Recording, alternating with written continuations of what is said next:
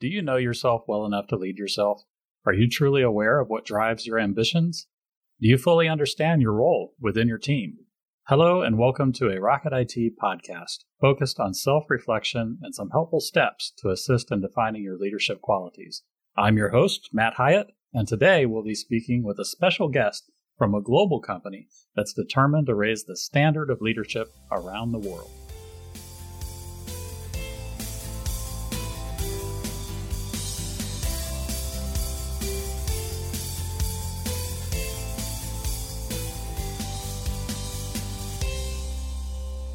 While this episode will provide you with insight into some of the tools industry leaders are using to examine themselves and their team's dynamic, know that this is but just a brief overview of the topic.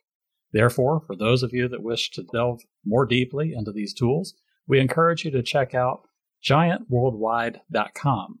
Additionally, if you should have any questions about today's discussions, please feel free to contact us at marketing at rocketit.com or send us a message via any of the social media links found in this episode's description. With that said, I'd like to introduce you to a dear friend of mine, Dan Fry. As a partner at Giant Worldwide, Dan and his team attempt to liberate leaders from industry sectors across the spectrum.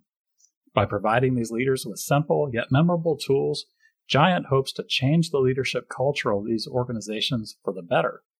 Through Giant's efforts, Participants in their programs are given a foundation to both increase productivity and better foster important relationships. Because the curriculum Giant provides is quite extensive and in depth, we're going to simply focus on two topics today Myers Briggs testing and the importance of finding your active voice. Dan, hello and welcome. From myself and listeners alike, we greatly appreciate you joining us today. Matt, it's my pleasure. It's, a, it's an honor to be here. Thank you for having me. Absolutely. Now let's dive right in. Dan, I'd love to tell a little bit of the story about your career at Giant and how you got started. Tell us a little bit about yourself. Let's start at the beginning. You started in corporate life, right? Yeah, I had a uh, corporate background right out of college. Um, I spent the first 10 years of my career um, with Xerox oh, wow. Um, as a as a color product manager. Okay. Uh, what, what, does that mean, a color product manager? So back in the early 90s, um, the majority of the world wasn't really printing in color yet. Ah. And those types of products were very important to Xerox. Um, so my role inside Xerox was to own responsibility for taking that product to market through our channels as well as our corporate salespeople. So I overlaid um, 70 agent sales reps for Xerox across the state of Georgia. Wow. And it was uh, some of the best times of my career. I bet. Now, uh, is that code for you were a salesperson or is that a code for you were leading salespeople? So that's part of my whole story because if you'd asked me this 20 years ago, I'd have said I was a great salesperson. Yeah. Um, part of my whole journey, which we'll we'll get to in a little while, but um, it wasn't the sales that was filling my bucket; it was the leading the people, and uh, uh, I didn't know that at the time. But I think that's what made me make, made me good at it. Well, Xerox is uh, sort of known particularly at that time for being a sales machine. Uh, and they had a, a, lot of structure around their sales program. Did they have the same thing around the leadership aspect of sales? So, leadership was always boiled into their training. Uh, a lot of times they would ship us off to Virginia to a place called Leesburg, um, where it was this thousand plus acre compound where we were usually taught everything we knew. And um, leadership was not ever directly taught but it was always intermingled in with the sales training. Ah, I see. So it was a great foundation for me. Fantastic. But tell us about Greenlight. Uh, I understand uh, uh, after the corporate life, maybe moved on to something different. Well, so yeah, there was a there was I left Xerox in the early 2000s. Um, worked in small business for a little while. Um, left that, went back to corporate America. Worked for Boise Cascade, which then acquired Office Max, uh, and was there for five years but um, really was felt like something was always missing. And i thought what that was was starting my own business. So in 2008 i started greenlight communications which was a, uh, a digital printing business. And the focus of greenlight was to do uh, digital print services for the uh, human resource and training executive. And that was uh, really the way we kind of structured our, our marketing game plan and really focused who we went after was hr executives and training directors 2008, a perfect time to start a new business, right? Not only that, a new business and uh, a commodity, a printing business. Right. So um, I thank my wife regularly for hanging through those times because there was a lot of uh, practical data in the moment that said that shouldn't have happened, but I ignored it and Right. uh, and it worked out. Yeah. It worked out very well. Well, that's kind of kind of the entrepreneurial way, right? Is, uh, to sort of understand what the risks are and then to ignore them and press on. Yeah, The gut instinct many many times overrides the information. Fantastic. Yeah. So tell us about Giant Worldwide. How did you get plugged in there? Well, so um, it's hard to kind of go there without kind of going into my whole story, which I won't go into. But um, in short, um, I, I was always looking for the next thing. Like I was never satisfied. Corporate America was not satisfying enough, and I thought what would be satisfying is starting my own business and making it making it successful, which I did in Greenlight Yeah. we made it very successful in under three years. Um, I did realize that print was not going to. I, I, in my opinion, I thought print was going to die before I was ready. you know, kids getting ready to go to college, so um, we started another business to complement print. I got into the marketing space, digital marketing, ah, um, with some brilliant Georgia Tech kids. And um, the idea behind that company, it was called Craze at the time, was that it was going to produce opportunity that would complement print. It was going to be both and. And so the way Giant kind of came to be was um, I asked Jeremie Kubicek, the founder of Giant, really just to have coffee. Uh, he and I had befriended each other on the football field. Our boys played football together. And I really thought he was going to give me basic business advice. Mm. Um, but what happened was he and I ended up meeting at a coffee shop in Johns Creek here in Georgia uh, for a year. Oh, And it was collaborating around business and That's leadership. a long coffee date. It was a long coffee date. Uh, and it was really, um, the guy was one of the main leaders of my life. Um, it was him really kind of helping me figure out what was the combination of objective as well as fulfillment for me. Mm. And it just so happened that what he was working on was what I was looking for, and that was what Giant was. So our version of Giant was started almost seven years ago, Giant Worldwide. Yeah. Wow. And he voiced some of the vision of what that was going to be to me. And I'm like, I want it. And so I had to go home and say, All right, Audrey, um, my wife, here's going to be another business we're going to start. And she stuck with me through that one. So that was the beginning. And uh, Giant celebrated really its sixth anniversary in terms of actually going to market this past January. But I always say I'm in my seventh year because I was think tanking it with Jeremie for a year before it really got rolling. That's really fun. Yeah. Huh. Yeah. So uh, today, uh, Yep. still running Greenlight and uh, working with Giant also. Yep. Yep. Uh, Greenlight still exists. I mean, print kind of just does itself. I have an amazing business partner at, uh, at, at my printing company named Jim Perez. Uh, he's another guy like that I'd say top 10 and people in my life that have Wow. really helped me be what I am. Um, so he kind of makes all that happen for us. And, um, and 99% of my time is giant. Wow. Fantastic. Yeah. Uh, so let's dive in a little bit to uh, some of the things that you talk about Yeah. uh, when you're working in Giant. And one of the things I hear the most about is the five voices. Hmm. Tell us about that. What what do, what do you mean when you're talking about the five voices? Well, one of the, the most effective pieces of content that we at Giant Worldwide have built, and it was really architected between Jeremie and Steve Cockram, our co-founder, was that we believe that every every leader, every person has a voice out there, but only some people are really heard. Hmm. And ironically, the wider percentage of the population uh, are the ones that aren't heard. Hmm. And the smallest percentage of the population tends to be heard the most. So the five voices, uh, we would say that there's, in any given time, five voices inside a team, or there should be a pioneer, a connector, a guardian, a creative, or a nurturer. All right. And the majority of the population is made up of the guardians and the nurturers. I the see. voices that tend to be heard the most, though, are the connectors and the pioneers. Huh. So when you talk about that, and you're saying people aren't heard. Mm-hmm. What do you mean exactly? Yeah. So you have to kind of break down each voice for what its gifting is. Okay. So if I started from the voices that are heard the least and go up to the voice that tends to be heard the most, the one that's heard the least, and they tend to make up about 43% of the population, is the nurture voice. This is the voice on a team that is like the uh, the champion of people. Mm. So if there's ever vision being cast inside the organization, the nurture is that voice filtering that vision through. Okay, how's this going to impact the people that I work with? And they're the ones that are going to be a little bit more resistant if that vision's not really thought through. Not because they are not bought into vision, but, but they're very protective of the safety of the people on the team. Hmm. Many times they may be found in HR. They may be found in roles that are directly customer engaging because they really do choose to do a job because they care. Right. That's that nurturing voice.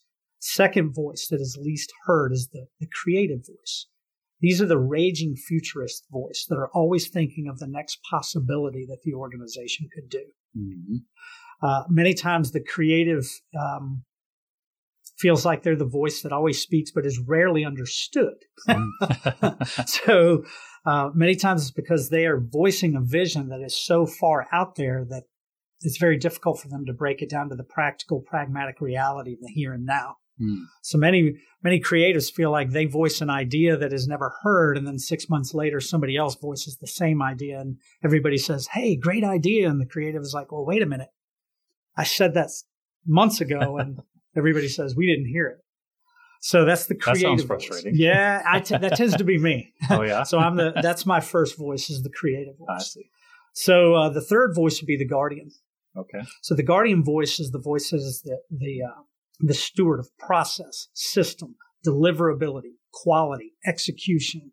This is the voice inside an organization that supports all of the systems and processes. Many times they're in the accounting or the operation roles. I'm not saying accountants and operations people are all guardians, but that tends to be the voice that uh, thrives in those roles Wow. these are the ones that where the nurture may be protecting the people the guardian's going to say i'm not moving forward on your vision until you prove to me how it's going to fit into the current processes of the here and now so the guardian's the one that honors the past Uh, as well as looking into the future gotcha. the next voice is the connector voice. So if you have a sales team, this is the voice you want on your sales team.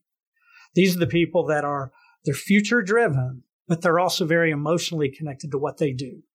So if they are bought into what they're selling, they can they're very effective at swaying people toward something that they believe in deeply. Right. They're also that they tend to be that voice that's the I got a guy voice.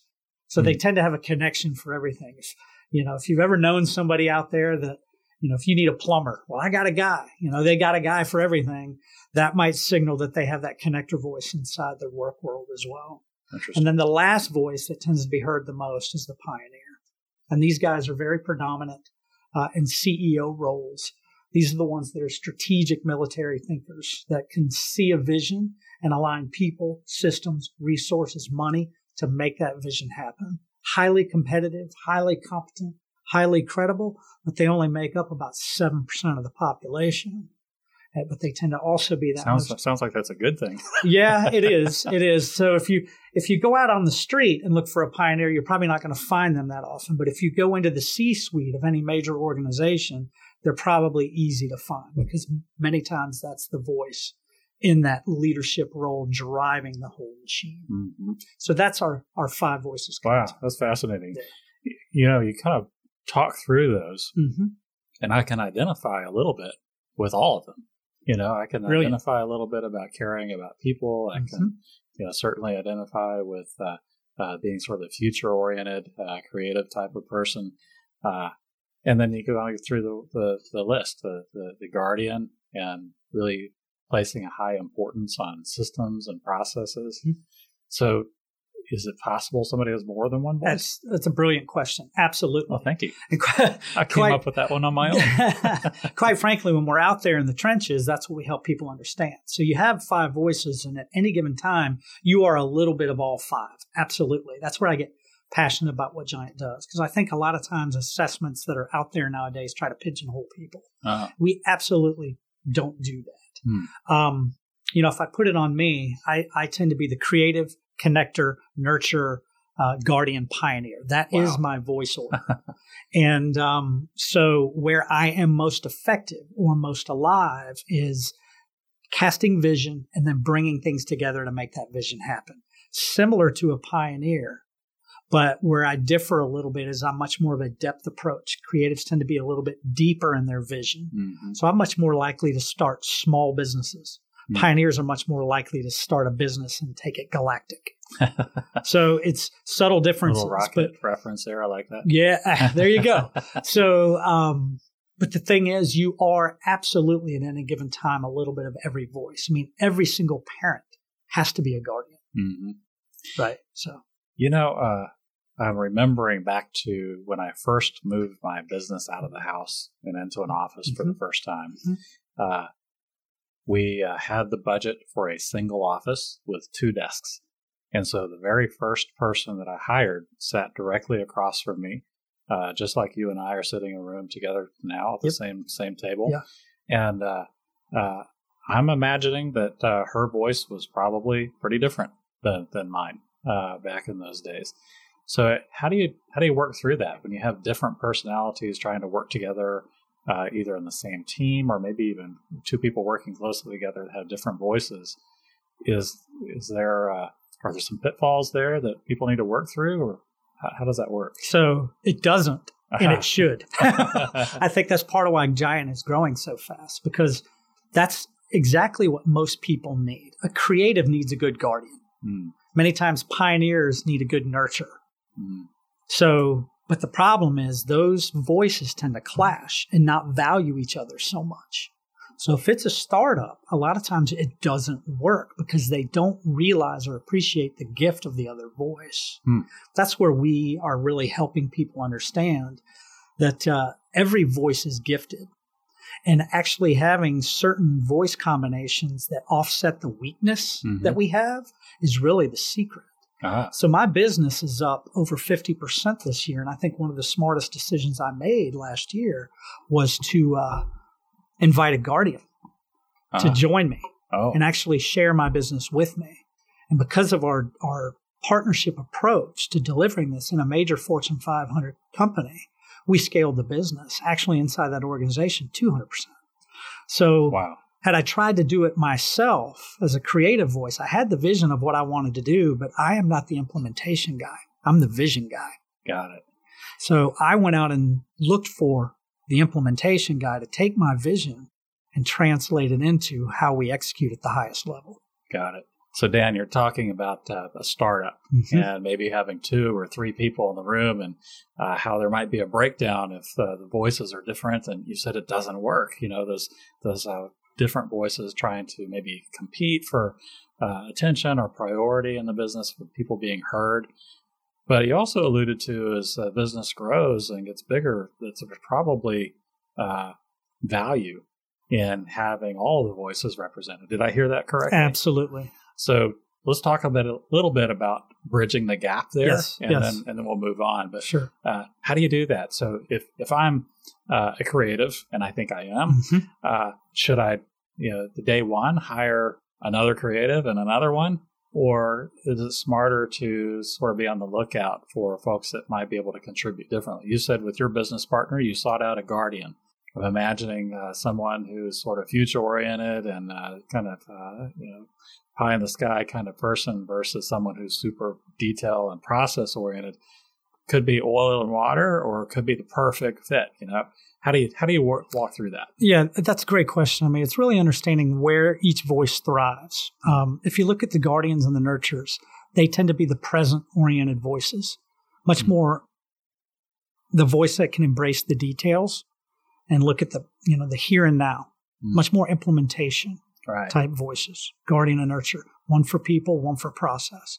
If you look at the connectors, the creatives, and the pioneers, they're the future oriented voices. You know, it's almost like if we want to say dreamer versus doer. Mm.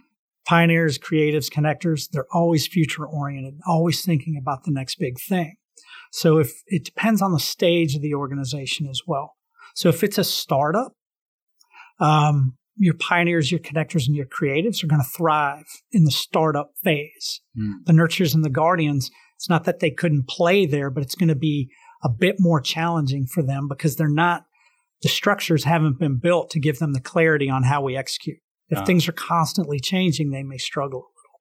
Hmm. Now, we believe, and we have a, a principle that we teach called pass the baton. where we help organizations kind of understand what stage of their life cycle they're in.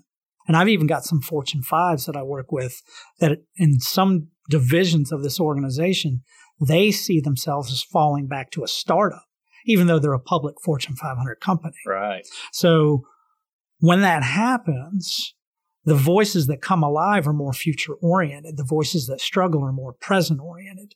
So what eventually has to happen in all organizations is an establishment phase or an establishment life cycle where the details, the systems and the structures are built that actually create the platform for growth. Your present oriented voices, your guardians, your nurtures, they're going to thrive there. And for me, when I said I brought in a guardian, that's where I was a year ago. Hmm. Because, you know, we were a good five years in to really rocking and rolling at Giant. But I realized that my voice, the, the limitations of my voice being a first voice creative, or an implementation, not vision. Right. So I can dream it up, but if I have to implement, um, my capacity to do that is not as strong or wide as a guardian. And my business had scaled to the point where my capacity to manage the details of the business was maxed. So if I wanted to say, well, I just got to work harder, I increase my chance that I burn out. Mm. But if I say I want to invest in somebody else, mm-hmm it actually created return on my investment by saying, Hey, I want to share my business with a guardian because they're bringing gifts to the table that I don't have. Basically, what happened is we did more business. Wow. That's great. I love how that works out. Yeah. Uh, sounds like one plus one can equal three. Absolutely. Perfect, perfect analogy. Fantastic. Uh, in the past, we've talked about five voices, and they can be particularly helpful discussing team dynamics. And it sounds like that's what we're really talking about here. Uh, does this scale up to those larger organizations? Uh, you know, when you're talking about hundreds of people, uh, is there some balance there? You mentioned, for example, I think you said 43% yes. of the population yes. is a nurturer. Yes. So if I've got a 100 person organization, you're saying that uh, if chosen randomly, probably 43 of them are nurturers.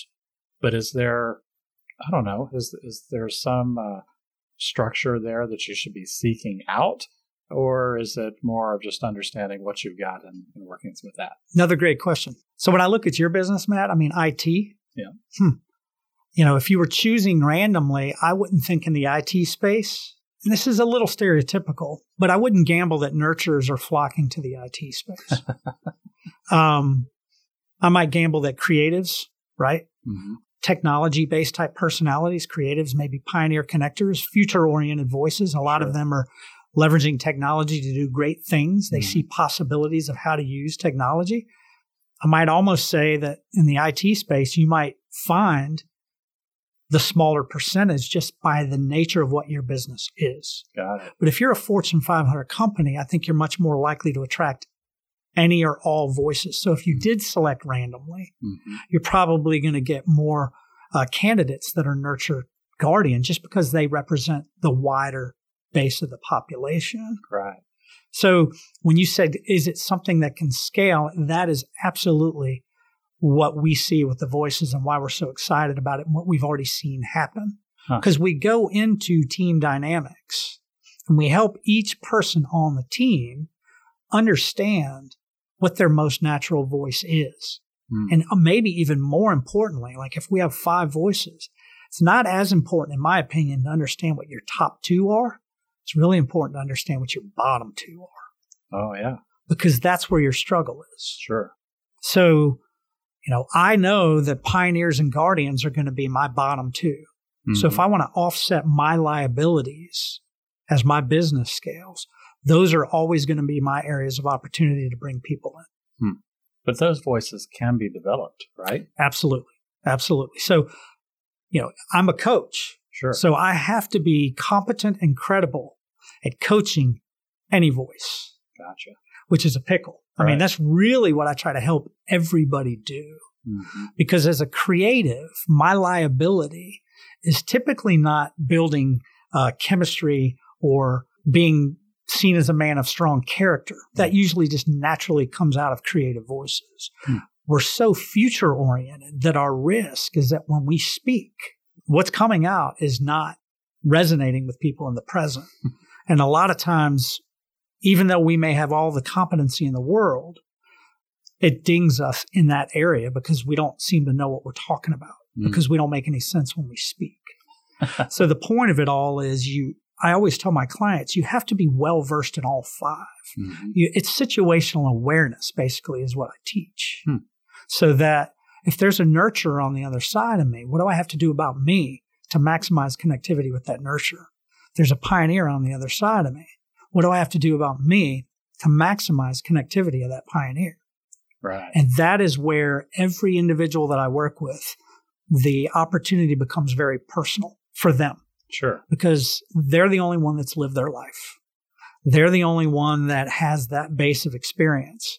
So when they realize these are my limitations, it's up to them to develop their own, just like you said, um, abilities in their weakest voices. But it's on them to do that. We can help them. Right. But at the end of the day, it's all about their execution, not their awareness. Got it. So one thing I'd like to dig in a little bit on is uh, Myers Briggs type indicator, mm-hmm. MBTI. Mm-hmm. Uh, I know that you're a certified practitioner yes. for MBTI, yes. as am I. Yes. Uh, I'd love to hear a little bit about whether that's a tool that you still use, and if so, how. Absolutely. Um, back in the very early days of Giant, um, many of us went out and got Myers Briggs certified mm-hmm. because we that was our platform to coach somebody one on one. Got it. Okay. So, uh, what I still use the Myers Briggs for on a very regular basis is if I do uh, what we call a leader intensive at Giant, hmm. where it's more of a deep dive one on one with a leader. Um, it has four stages to it. So if I ever do this one on one, I'm helping the leader understand okay, how do you tick? What is your natural wiring? Mm-hmm. That's stage one. Stage two is what is your preferred future? Hmm. So where do you where do you really want to go? Right. Inside your organization, but outside your organization as well, especially if you're the CEO. Sure. You know, what do you want from your company, but what do you want for your company? Sure. Stage three is kind of an, an assessment then, because I'll take how they're wired and where they want to go, and then we'll look backwards to see what tendencies have them where they are. Hmm. And I can leverage um, Jungian typology and Myers Briggs to look for patterns in that leader and I basically give them the awareness of what they, they need to be doing more of and less of to really get the preferred future that they want. And then stage four is they build their own action plan. Hmm. So digging into MBTI a little bit more, uh, sounds like uh, it's very useful in doing these leader intensives and sort of doing a deep, deep dive. Yes. Uh, can you tell us a little bit about uh, what you look for there in a in a leader, as an example? Uh, is there a particular Myers Briggs type that uh, is important in, in terms of leadership qualities? Or is it some other way? No, um, I think all types have their gifting. Mm-hmm. Every type can be a leader. Mm. Uh, there are statistics that might show certain types tend to hold more what we would call in our culture leadership positions. Mm-hmm. I'm starting to not even like the word leadership. It's very oh. saturated and watered down and vague. But right. and I believe if you have a heartbeat and one friend, you have the opportunity to be a leader because you have the opportunity to have influence. Mm. So every voice or every type is got its own sweet spot. Mm-hmm. So where leadership can really kick in is understanding that sweet spot and maximizing that gifting mm. as you lead. So, um, but what we're looking for when we look through the Myers Briggs, and I'm sure many of your listeners are aware of Myers Briggs. It's, it's, it's probably the oldest instrument out there in right. terms of assessments. I think it has the most credibility for that reason. Hmm. Um, it's got the most data backing it because it's been around for so long. Hmm. There's a lot of other instruments out now that are very popular, but I really, really tend to favor the Myers Briggs. But I don't use it to stereotype somebody or pigeonhole somebody into four letters. Sure. I help them use it to say, huh, if there is 16 types, which one am I most like? Mm-hmm. And can I use that language to actually see my tendencies in a way that help me be more proactive or intentional around shaping my behavioral patterns to have better results? Mm-hmm. So there's four dimensions to Jungian typology or Myers-Briggs. There's extroversion versus introversion, mm-hmm. which is the preferred way of getting energy. Uh. Sensing versus intuition, which is how we see the world or how we take in and process information. Mm-hmm. Thinking versus feeling, which is how we tend to go about making a decision. And then judging versus perceiving, which is just our preferred lifestyle. Combinations of those four letters make up the 16 different types, and each type has its own tendencies as a leader. Wow. Uh, sounds like you could spend uh, an entire podcast just on that topic. You really could. let's uh, let's talk a little bit about you, you said both when talking about five voices Mm-hmm. and uh, how that plays in the role of uh, team building, yes. uh, but also in these leader intensives using Myers Briggs and Yes. five voices. Yes. It sounds like there's a lot of self reflection there. And I've heard you say before, and I know Giant says this a lot this phrase, know yourself to lead yourself. Yes. Can you tell us a little bit about what that means? What are you, what are you talking about? Well, so in the nature of the way you asked the question, I'll try to pull in a little bit of Myers Briggs, a little bit of voices, and apply it to like a real type. Okay. Okay. So a lot of the pioneers that we find out there in the five voices content, they probably tie back to that of being an intuitive thinker. Hmm. So From Myers Briggs. Yeah. so that's NT Right. in the four letters, right? Mhm. So that's a visionary. It's a big picture. I take in information. I'm always looking for what it could mean or what the possibility could be. And then I make decision in a logical, impersonal way to actually achieve that vision. NT. That's Hmm. very quick, Right. basic Myers Briggsy stuff. Okay. That tends to be what pioneers are. So if you're an ENTP, for Right. instance, you have a lot of energy from the external world. You love being around people, things, ideas, collaborating. Mhm. You're a visionary personality that makes logical decisions and you do life with your options open. Hmm. That tends to be very much a pioneering, entrepreneurial, risk taking type personality. In the five voices language, it fits pioneer very well.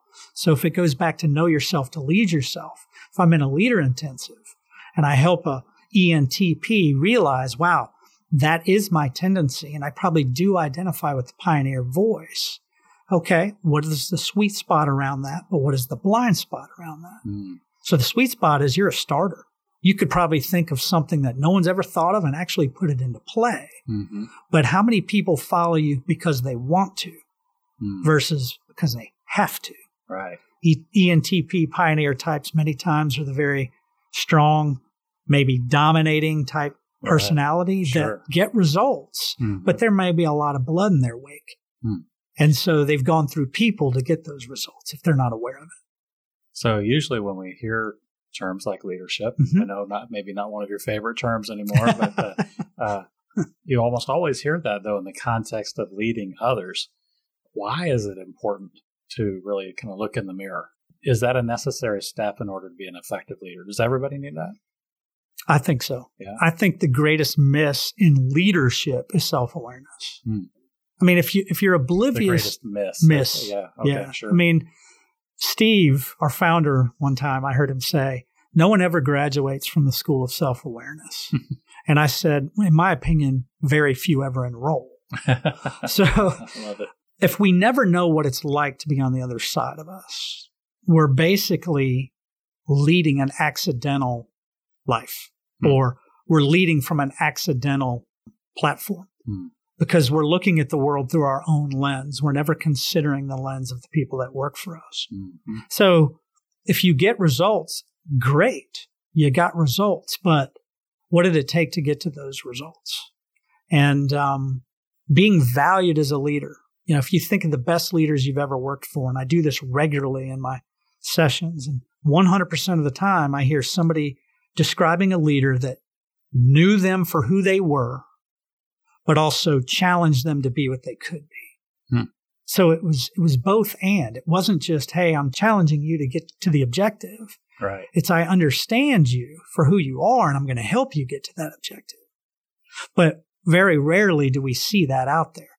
We want to hire the person with the most qualifications, get them on the quote right seat on the bus and make them execute at a high level so we win. But very rarely do we actually ever say, what do we need to do to actually help them get there? We just hope we hire right and they do a good job. Well, I'm glad you brought up hiring because I want to dig into that just Uh-huh. a little bit. Sure. And uh, you and I have discussed a little bit before, uh, but uh, for the benefits of our uh, of our listeners, uh, let's let's dig in just a bit. Sure. So, you and I are about the same age, and right now we are looking at the lowest unemployment environment of our entire lives, Mhm. not just our business lives, but our entire lives. Right. And so, for a lot of entrepreneurs and business leaders that are looking to build a team, this is a critical time. Uh, there just aren't that many candidates out there. Mhm. Uh, there might be uh, uh, fewer candidates out there looking for the job that we have to offer than there were just a few short years ago. And so we've got to select well. We've got to make sure that we make those decisions right uh, because uh, the environment is such that uh, the pickings are slim, and we need to make sure that we uh, make good decisions. Sure. So in the in the process of building a team uh, and hiring to uh, to fill out the the team positions on your organization, how do you uh, use Five Voices and Myers Briggs? It seems like sort of a taboo topic. Can you tell us about that? Yeah. And I'll try to be clear in the way I say it because you made me think um, about a study that came out at the end of 2016 that you may remember. It was done by Gallup. Hmm. And it was widely published that two thirds of Americans have zero connection to what they do every day. Hmm. They're just going to work. Wow, So two thirds. two thirds. Huh. So I wonder, you know, with this, the increase in jobs in our country and the, you know, the lowest unemployment rates ever, how many of those people are going somewhere where they want to be versus have to be? Right. I think most of us tend to take a job and just go do the job. hmm And if nobody has this 40 hour work week anymore, you know, to say you work 60 hours is not a badge of honor. It's like, yeah, you should. Oh, Right. goodness. So everybody's doing that. So, you know, if you're if you're working 60 hour work week and sleeping eight hours a night, you know, half your life you're either asleep or disconnected if you don't like what you do. So to answer your question, like how would you maybe use Myers Briggs or Five Voices? In my opinion, if I'm hiring, I'm looking for somebody that is really in alignment with what we do. Mm. I think that relational skills um, are becoming more and more and more needed in our culture, and actually understood that that has to happen um, to be the most effective. It was usually let's get the people that'll achieve the objective.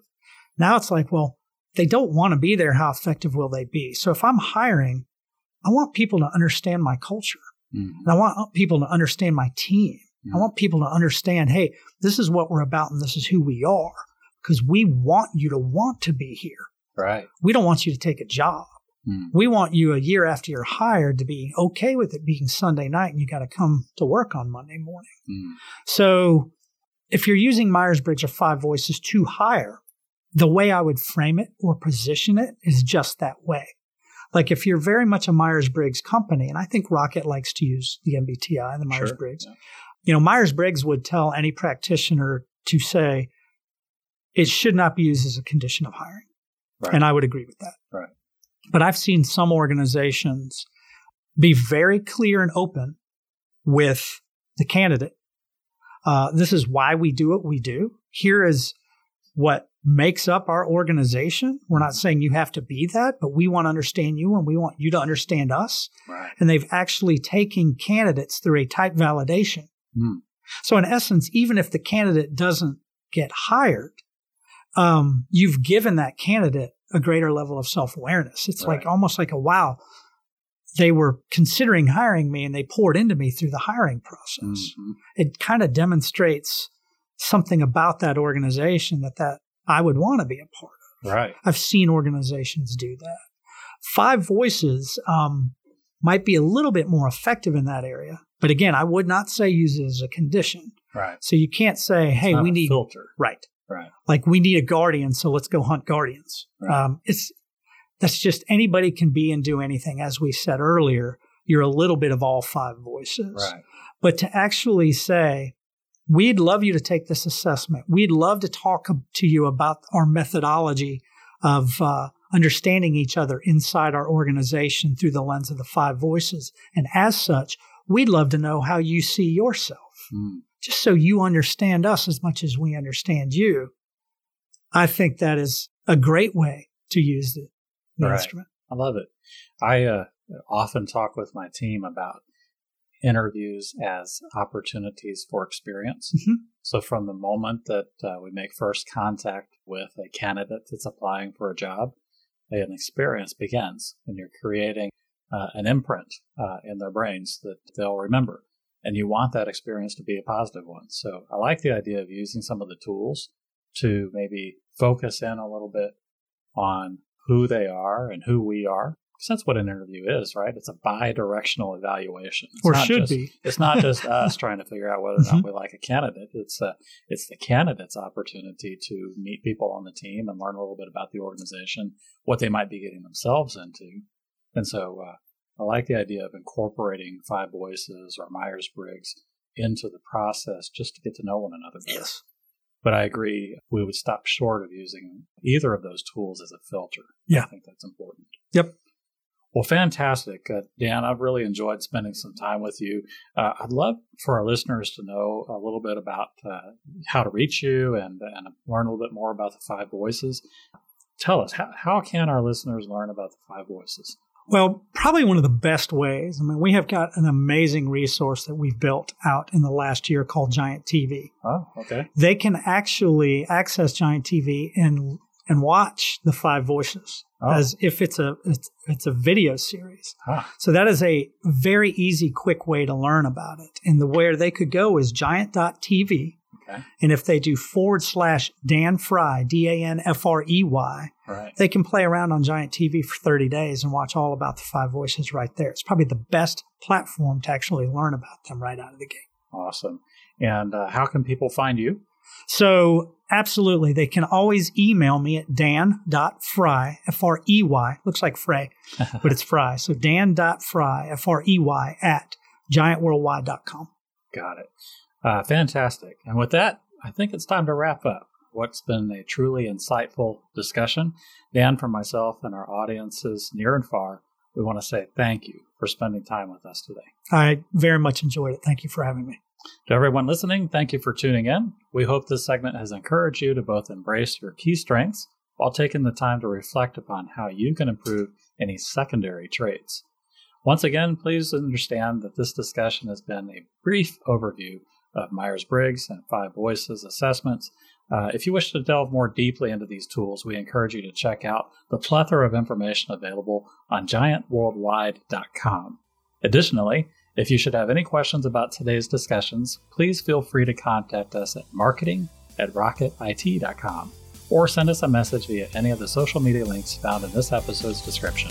In the meantime, dream big and thrive on.